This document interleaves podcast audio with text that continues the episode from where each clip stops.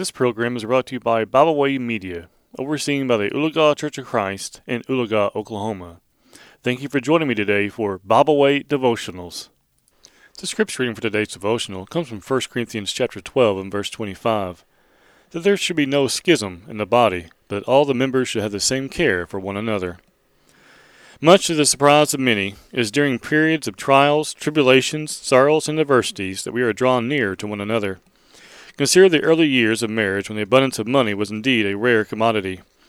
It may have been during those college years or while in the military, but the memories linger concerning those lean years. But you would not trade those years for anything. Why? It is because such difficulties brought you near to one another as husband and wife. Think of the times when a baby was sick or a mate was confined to a bed for a lengthy period of time. It was then that the family felt the need of one another. It is when a loved one dies that the family leans heavily on one another for strength. Even during a national crisis like the destruction of the Trade Center buildings on September 11, 2001, there was good to be found. There was a tendency for people to feel the need of others for strength and comfort. The Lord has taught in the Holy Scriptures that members of the church should feel the need of one another.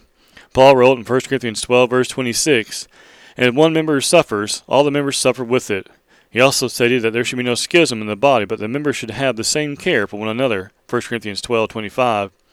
The Hebrew writer spoke of a time when Christians endured a great struggle with sufferings, and others had compassion on them that were in bonds. Hebrews 10:32 through 34. Finally, the, the admonition is given in James 4, verse 8 Draw near to God, he will draw near to you. This involves all of a, all of a person's relationship with God. We are reminded in Hebrews 13, verse 5, that when we trust in God and obey Him, He will surely be with us. He will never fail us nor forsake us. Thank you for listening today. We hope you enjoyed this program. You can find out more about Bible Way Media by visiting us at BibleWayMedia.org. You can also find us on Facebook, Twitter, and Instagram. We encourage you to leave us a rating on iTunes and on the Podbean app. As always, we thank you for listening.